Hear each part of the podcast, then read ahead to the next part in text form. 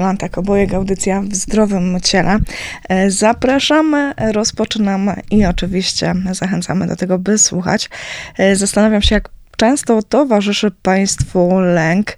Dziś będziemy rozmawiać o tym, kiedy on jest normalny, a kiedy być może już zaczyna być patologiczny. Dziś w audycji w Zdrowym Ciele właśnie o tym. Z nami gość, czyli Konrad Grzyb, dyrektor Ośrodka Terapii Uzależnień w Parze Miechach i to dzisiejszy specjalista, ekspert w tym temacie. Zatem za chwilę nasza rozmowa. Mieszkasz daleko? Szukaj nas na www.radiojasnagora.pl Z nami, jak mówiłam, Konrad Grzyb, dyrektor Ośrodka Terapii Uzależnień w Parze Miechach. Panie Konradzie, zaburzenia lękowe. Co to w ogóle takiego? To jest grupa zaburzeń psychicznych i zachowania, które dotyczą y, przewidywania pewnej zazwyczaj katastrofalnej przyszłości i w znacznym stopniu utrudnia nam funkcjonowania i nie pozwala nam się koncentrować w zasadzie na niczym innym. Postaci jest bardzo dużo, dlatego tak w takim ogólnym, ogólnej definicji ciężko to powiedzieć, byśmy musieli już tak specyficznie rozmawiać o poszczególnych zaburzeniach lękowych. No tak, no ale taki e, pewien lęk chyba powinien nam towarzyszyć, no bo gdyby rzeczywiście wyłączyć w ogóle lęk z naszego życia, e, no to też byłoby chyba niezbyt dobrze. Lęk jest emocją, która w zasadzie jest podstawową emocją, w zasadzie umiejętnością człowieka do przewidywania niebezpieczeństw. W zasadzie bez niego nie moglibyśmy przetrwać na pewno. Czyli kiedy ten lęk zaczyna być zaburzeniem? Kiedy proporcje są zaburzone, ponieważ w zasadzie każdy z nas odczuwa lęk i w krótkim odstępie czasu ten lęk powinien nas zmobilizować do działania, do przygotowania się na zbliżające się wyzwanie, zagrożenie. Natomiast w momencie, kiedy klasyfikujemy wszystko jako zagrożenie lub jesteśmy jakby bardziej przeceniamy zagrożenia, a nie doceniamy swoich możliwości radze, poradzenia sobie z nimi, wtedy mamy do czynienia z sytuacją, kiedy to nas przerasta, kiedy nie, nie potrafimy się skoncentrować na niczym innym. W zasadzie nas może paraliżować, blokować w pewien sposób, utrudniać nam po prostu funkcjonowanie. Ale to znaczy, że, że to jest tak cały czas, czy to może być tylko w pewnych sytuacjach? I tak, i tak, ponieważ y, występują zaburzenia, y, ogólne zaburzenia lękowe, czyli tak zwany GAD, który charakteryzuje się tym, że ludzie zamartwiają się praktycznie przez cały czas. Są napięci i zmęczeni przez większość czasu swojego dnia. W zasadzie każda mała rzecz u, urasta do rangi wielkiego problemu i zagrożenia, którym ciężko będzie im sprostać. Czy tacy ludzie są w stanie żyć samodzielnie? Tak, są w stanie żyć samodzielnie, Jak? ale jest to trudne i męczące życie. W jaki sposób? To, bo to, to wyobrażam sobie, że to musi być strasznie trudna sytuacja dla takiej osoby. Mhm. To jest bardzo trudna sytuacja. Dla takiej. Proszę sobie wyobrazić sytuację, kiedy dostaje pani jakąś korespondencję i już się martwi pani, co w tej korespondencji jest. Kiedy pani pisze scenariusz każdej małej rzeczy, którą pani usłyszy, y, zaczyna pani odnosić do możliwych zagrożeń w swoim życiu i tylko cały czas koncentruje pani się na tym. E, myśli przybierają postać takiej drabinki, że od jednego strachu do drugiego strachu, od jednego zagrożenia do drugiego zagrożenia, aż w końcu boimy się w ogóle bać i samego tego uczucia. To ma charakter na, napędzający się, nakręcający się. No to rodzi się też pytanie w związku z tym, jakie są tego przyczyny? Jak to się dzieje, że rzeczywiście takie zaburzenia się pojawiają? Przyczyny są rozmaite. No, oczywiście mogą być podłoża osobowościowe, mogą być to pewne style radzenia sobie ludzi z zagrożeniami i potem pod wpływem pewnych wydarzeń w życiu uaktywniają się tego typu zaburzenia. Mogą być to lęk jako cecha osobowości, może mm, również występować, więc przyczyny mogą być bardzo rozmaite. Może być też związane to z ogólnie z sytuacją na przykład w kraju. No tak, ale czy to może być tak, że ktoś e, przez całe życie, e, no takie stany mu nie towarzyszyły, a w pewnej sytuacji, w pewnym momencie gdzieś to się pojawia? Czy to jednak gdzieś od samego dzieciństwa się przebija? No, są takie te postacie i takie postacie. Zarówno w ten sposób to może występować, jak i w ten drugi, co pani opisała. Jak najczęściej się później też z tymi ludźmi pracuje? się pracuje z tymi ludźmi, to zależy od, zależy od konkretnego, specyficznego zaburzenia e, lękowego. Natomiast zaz, zazwyczaj stara się bardzo dobrze poznać sam lęk. Istotne jest to, żeby, żeby ludzie zrozumieli, jak lęk działa, kiedy działa i postać jakich myśli na przykład e, przyjmuje. Żeby potrafili reagować, wyprzedzać lub w jakiś sposób uspokajać się innymi myślami. Czyli takie bardziej powiedziałabym praca nad sobą, niekoniecznie farmakologia. Farmakologia jest bardzo istotna i często jest konieczna, żeby w ogóle rozpocząć psychoterapię, ponieważ yy, farmako, yy, farmakologia istnieje grupa leków przeciwlękowych i one są bardzo skuteczne i w dużym stopniu łagodzą objawy, mogą je wręcz usuwać, więc farmakologia jest jak najbardziej wskazana i często w wielu sytuacjach konieczna. No tak, ale zastanawiam się, czy w tym momencie rzeczywiście, kiedy się włączy tę farmakologię, czy znowu e, nie powstanie taki mechanizm takiej brawury, bo już się nie boję. Mnie się wydaje, że tutaj byśmy musieli zaufać lekarzom, że będą dobierali dawki odpowiednio leków, tak żeby one działały w pożądany sposób i takiego zagrożenia wydaje mi się, że nie ma.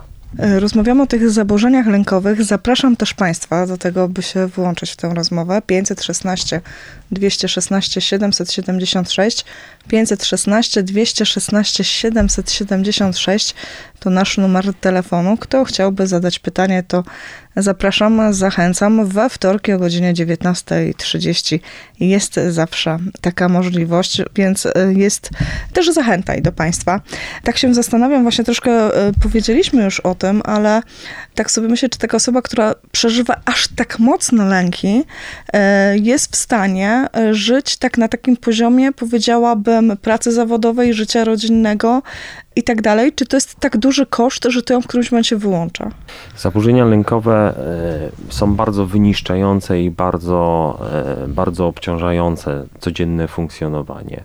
To nie znaczy, że mm, w pewnych sytuacjach i w pewnych postaciach chorobowych może ono być niemożliwe, ale w innych latami się ciągnie i po prostu ci ludzie sobie jakoś muszą z tym radzić. Oczywiście mają pełno różnych objawów, które w dużym stopniu obniża ich dobrostan codziennego funkcjonowania, natomiast yy, to nie jest tak, że w wielu postaciach zaburzeń lękowych nie ma tego totalnego wyłączenia. Jakie objawy powinny zwrócić naszą uwagę? No bo y, strach, lęk y, to jest coś, co przeżywam wewnątrz siebie, mhm. ale w jaki sposób mogę to zauważyć na przykład u drugiego człowieka? Mnie się wydaje, że no, wiele jest elementów, na które można zwrócić uwagę. Można zwrócić uwagę na przykład na treść wypowiedzi, formułowanych myśli danych osób. Zazwyczaj osoby lękowe bardzo katastrofizują swoją przyszłość, czyli widzą wszystko w czarnych barwach. E, jakby przygotowują się we, we wszystkich wydarzeniach swojego życia, przygotowują się na jakieś ewentualnie zbliżające się e, niebezpieczeństwo. I o tym często mówią, przygotowują się, wyrażają swoje lęki. Mnie się wydaje, że to są symptomy. Później dalsze symptomy, które jakby ukazują utrudnienia w funkcjonowaniu, czyli tak silne stany lękowe, że wid widać, że ten człowiek jest w bardzo silnych emocjach i, i wręcz w tej spirali myśli, że aż często ciężko mu się z tego y, w jakiś sposób z tego wyplątać. Ale tak jak mówię, za, postaci zaburzeń lękowych jest bardzo dużo, ponieważ mogą być to myśli mm, związane z przewidywaniem y, negatywnej przyszłości, mogą być to myśli związane z, y, z podejrzewaniem co do innych ludzi, z widzeniem zagrożeń wśród innych ludzi, takie bardziej paranoiczne treści myślowe, czyli podejrzliwość bardzo duża, podsycana drobnymi szczegółami. To może przyjmować również taką postać, więc tego jest bardzo dużo. E, wiadomo, e, emocje, uczucia, te stany to, to nie tak jak z wirusem czy z bakterią, którymi się możemy zarażać, ale poniekąd w zupełnie inny sposób. Jakoś też e, tak, bo te stany nam się udzielają jako osobom gdzieś tam będącym blisko czy w bezpośrednim kontakcie. I tak się trochę zastanawiam, czy chociażby właśnie te ostatnie sytuacje, takie lękowe dość mocno, najpierw pandemia, później wojna, czy nie powodują, że w ludziach, w społeczeństwie jednak coraz więcej się diagnozuje też tych zaburzeń lękowych, czy niekoniecznie?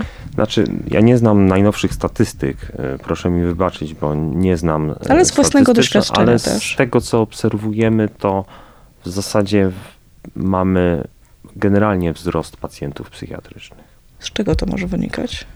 Być może z sytuacji w kraju, z niepokoju, niepewności. Ta sytuacja może nasilać istniejące już na przykład problemy emocjonalne u wielu ludzi. Ale czy to też tak od razu mi się rodzi takie pytanie, czy to oznacza, że jesteśmy słabsi psychicznie też niż poprzednie pokolenia? Nie potrafię odpowiedzieć na to pytanie. Wydaje mi się, że ciężko jest porównywać takie kwestie. No bo rzeczywiście, no przecież nie jesteśmy pierwszym pokoleniem, które chociażby przeżywa wojnę. My na szczęście po sąsiedzku, ale przecież nasi przodkowie bezpośrednio brali w niej udział. E, no a jednak, kiedy się rozmawia z ludźmi, to ten strach, ta obawa, ten lęk, no wcale nie są małe. Wcale rzeczywiście to nie jest takie bez znaczenia. E, jakoś każdy z nas się boi, no to zatem pytanie, co robić, żeby ten lęk, ten strach, no nie zaburzał takiego naszego codziennego funkcjonowania i nie był aż tak duży. Co robić? No, o tym odpowiadałem między innymi mówiąc o terapii zaburzeń lękowych, ponieważ e, tak na dobrą sprawę wszystko jest ukryte w myślach i emocjach. Ja chcę się odnieść jeszcze do kwestii wcześniejszej, z pierwszej części w zasadzie pani pytania, czy tego, co pani mówiła że w zasadzie we współczesnej psychiatrii wiele rzeczy było wcześniej w poprzednich pokoleniach, ale nie, nie posiadało takiej nazwy. Wydaje mi się, że mm, nie nazywaliśmy bardzo dużo zaburzeń, które dzisiaj na, nazywamy. Klasyfikacje są udoskonalane, no, nowe ich edycje są wypuszczane po to, że dochodzimy, zwiększamy naszą wiedzę, zmieniamy swoje myślenie o wielu zaburzeniach pod wpływem doświadczeń, których, e, które przybywają obecnie w przebiegu leczenia przeróżnych tego typu przypadków. Dlatego, dlatego po prostu te zjawiska prawdopodobnie funkcjonowały cały czas, tylko my ich po prostu tak w ten sposób nie nazywaliśmy. E, ja trochę tak wymiennie używam e, słowa strach, lęk jako pewien synonim, ale czy słusznie?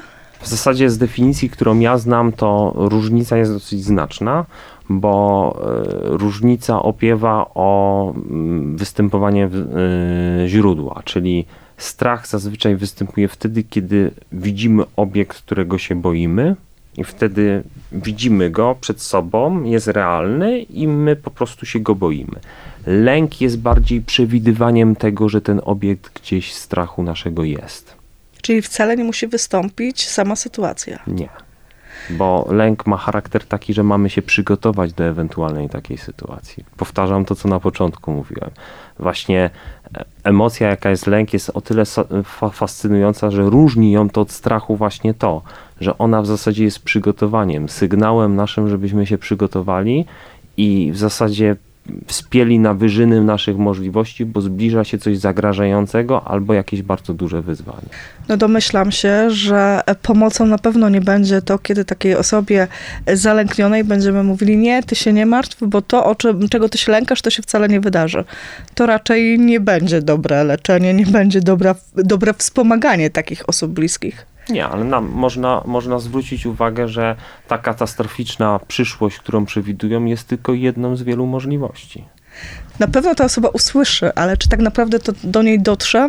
No raczej mało prawdopodobne chyba. To różnie to bywa. Zależy też, pewne rzeczy ludzie sobie muszą sprawdzić w swoim życiu. Dowiadują się nowych informacji, sprawdzają. Są jeszcze metody, metody eksperymentalne leczenia w terapii lęku i one są dosyć skuteczne, ale wymagają od ludzi wyjścia ze strefy komfortu i troszeczkę skonfrontowania się ze swoim lękiem w jak najbezpieczniejszych ku temu warunkach i w jakiś sposób nabycia doświadczenia, że się go pokonuje. Bo w zasadzie lęk powinien y, odczuwać każdy, ale ludzie odważni po prostu go powinni umieć okiełznać, skontrolować i wykorzystać dla swoich celów, czyli przygotować się do zbliżającego się zagrożenia i mu sprostać. No tylko to znowu jest to pytanie o tę granicę. To już też tak trochę pytałam w nieco innym kontekście, ale no właśnie, kiedy ta konfrontacja z lękiem jest taka poprawna, a kiedy yy, no ona nie jest aż, aż niebezpieczna może być, bo lęk, ktoś powie, tak. że kontroluje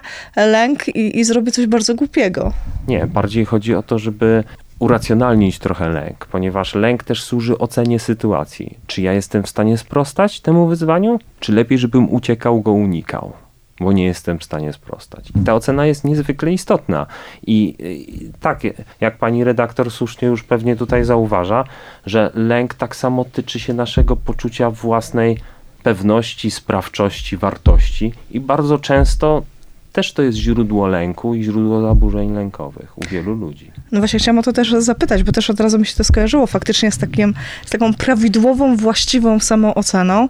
Czy to oznacza, że jeżeli rzeczywiście, szczególnie dzieci, gdzieś tam będziemy uczyć, czy wyrabiać, wypracowywać w nich tę e, właściwą samoocenę, to jest szansa na to, że to nie będą ludzie, którzy później gdzieś tam będą tak panicznie lękać się pewnych sytuacji? Czy dotknie ich te zaburzenia lękowe?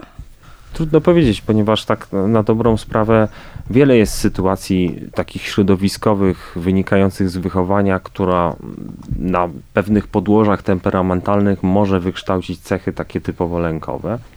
Jedna z nich mogłaby być taka, jak pani redaktor stwierdziła, ale nie musiałaby być. Nie ma na to jakiejś takiej stuprocentowej zależności. Przynajmniej ja jej nie znam.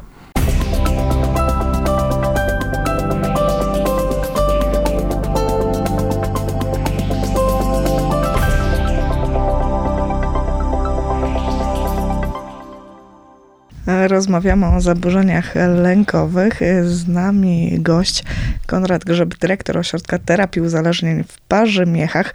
Chociaż ludzie w terapii uzależnień to na pewno również temat lęku u nich też obecny. Bardzo obecny i bardzo duży temat. No i pewnie właśnie szukanie też e, ukojenia tych lęków w alkoholu.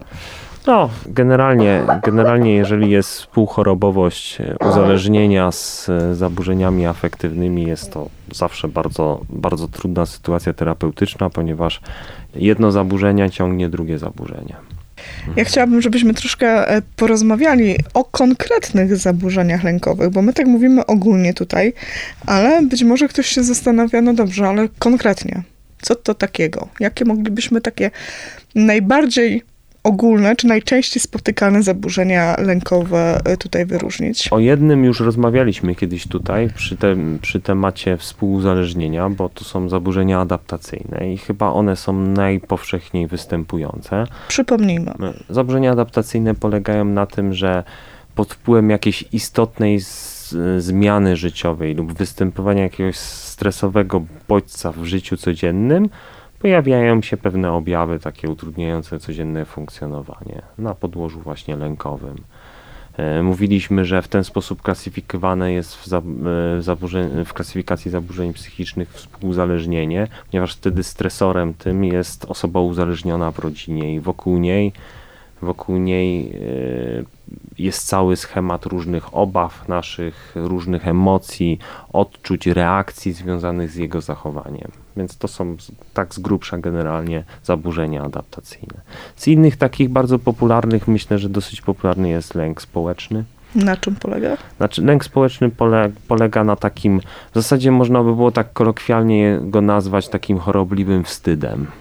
To jest e, straszne, straszne utrudnione działanie, funkcjonowanie w grupach ludzi duże wycofanie i blokada przed wchodzeniem w interakcji z całą grupą ludzi. Wtedy taka osoba jest zaobserwowana zazwyczaj tym, co oni myślą, jak oni ją oceniają, chce się zapaść pod ziemię, zniknąć. W swoich aktywnościach zawodowych unika wszystkich sytuacji, które unika zawodów wręcz, które, które mogłyby w jakimś stopniu narażać ją na e, tego typu sytuacje. I tu mi się to kojarzy y, z tym y, niewłaściwą samooceną. Bo tak sobie myślę, że to może też wynikać z takiego doświadczenia, bo cały czas mi mówili, jesteś do niczego, więc ja teraz już unikam tej oceny innych, bo oni też pewnie tak myślą, że jestem do niczego. Tak, to na, na, zazwyczaj, zazwyczaj tego, geneza tego typu zaburzeń jest w nadmiernym krytycyzmie na przykład opiekunów lub znaczących osób w życiu. I takiej chyba małej ilości tych pozytywnych komunikatów, że w czymś jesteś dobry, dobra. Albo przynajmniej one nie są tak mocno nasilone, te komunikaty, jak te właśnie krytyczne. Dwa zaburzenia wymieniliśmy dotychczas, jakieś Mhm. kolejne? Bardzo popularny na pewno w Polsce jest lęk o zdrowie, czyli hipochondria. Jest, występuje. Pamiętajcie, że kwestie, drodzy słuchacze, że kwestie w ogóle zdrowotne dla wielu ludzi jawią się jako trudne do zrozumienia i takie, które trudno jest w jakiś sposób kontrolować. Czyli jakby już definicję lęku mamy od razu w tym, w jaki sposób one się objawiają. Jeżeli są podsycane różnymi doznaniami wściała, czy nadinterpretowanymi przez osobę lękową, czyli na przykład, bo często ma to charakter takiej spirali, że zaczyna się od uczucia bólu w jakiejś części ciała, potem jest w głowie hipoteza, co może się wtedy dziać, jakie to zagrożenie. Potem ta hipoteza przypiera postać myśli jeszcze bardziej, da, bardziej daleko idących i pokazujących konsekwencje, na przykład natychmiastowej śmierci lub w e, szybkim czasie śmierci lub jakiegoś kalectwa. No i taka osoba się na, nakręca, nakręca, lęk się zwiększa, zwiększa, zwiększa. A, objawy fizjologiczne w ciele przy podwyższonym lęku występują i jakby napędzają to i mamy do czynienia z taką spiralą. No ale ktoś właśnie powie, no nie, ja nie mam zaburzeń lękowych do- dotyczących e, zdrowia, tylko ja chcę dbać o to zdrowie, dlatego bardzo regularne, aż byśmy powiedzieli tak obiektywnie, nadto wizyty lekarskie, badania i tak dalej, ale ktoś to będzie tłumaczył troską, niekoniecznie lęk, lękiem czy zaburzeniem tym bardziej. No tak, no ale tutaj no, trzeba byłoby zweryfikować racjonalność częstszych yy, spotkań. No bardzo często wśród pacjentów lękających się o zdrowie, przynajmniej w mojej praktyce jako psychoterapeuty spotykam osoby, które obawiają się szczególnie swoich problemów kardiologicznych.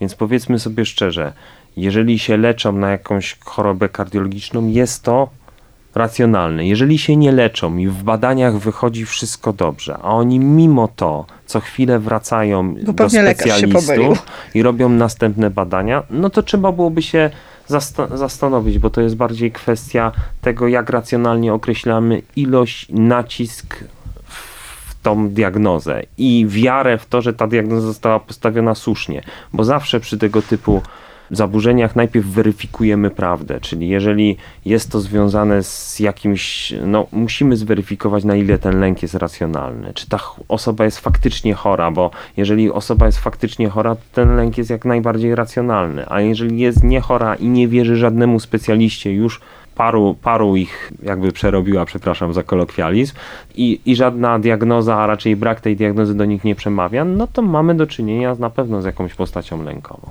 Zaburzenia zdrowotne. Jeszcze jakie moglibyśmy wymienić? Lęk uogólniony, lęk z postacią so- somatyczną również występuje. Lęk uogólniony to już rozmawialiśmy wcześniej, to jest to zamartwianie się. Wtedy, wtedy lęk dotyczy praktycznie wszystkich zbliżających się jakichś trudnych i niebezpiecznych kwestii, jak płacenie rachunków, jak e, nie wiem, kwestie jakieś zawodowe, ciągłe zmartwienia, że szef mnie zwolni i tak dalej. I to mm, przechodzi w postać już kompletnie nieracjonalną, czyli, czyli pisanie takich scenariuszów, co już naprawdę tracą kontakt z rzeczywistością. I chyba bardzo popularne, szczególnie wśród tego młodszego pokolenia, to też to, co wiąże się z lękiem i co okazuje się, że wcale nierzadko diagnozowane, czyli mutyzm wybiórczy. Coś, o czym nie słyszeliśmy jeszcze jakieś 30-40 lat temu. Tak, nie jestem specjalistą, jeżeli chodzi o, o pracę z dziećmi, więc tak, ono, on ma na pewno podłoże lękowe, natomiast no, w tej kwestii wolałbym zostawić to specjalistom, co się tym zajmują. Ale ktoś może się też zacząć e, zastanawiać, no właśnie, bo jeżeli rzeczywiście ja już mam jakieś doświadczenie życiowe, e, być może wiele trudnych różnych jakichś tam doświadczeń, to to, że ten lęk się pojawia, to tłumaczę sobie tym doświadczeniem. Ale jeżeli szczególnie w tym młodszym pokoleniu gdzieś tam te lęki się pojawiają, z czego one mogą wynikać?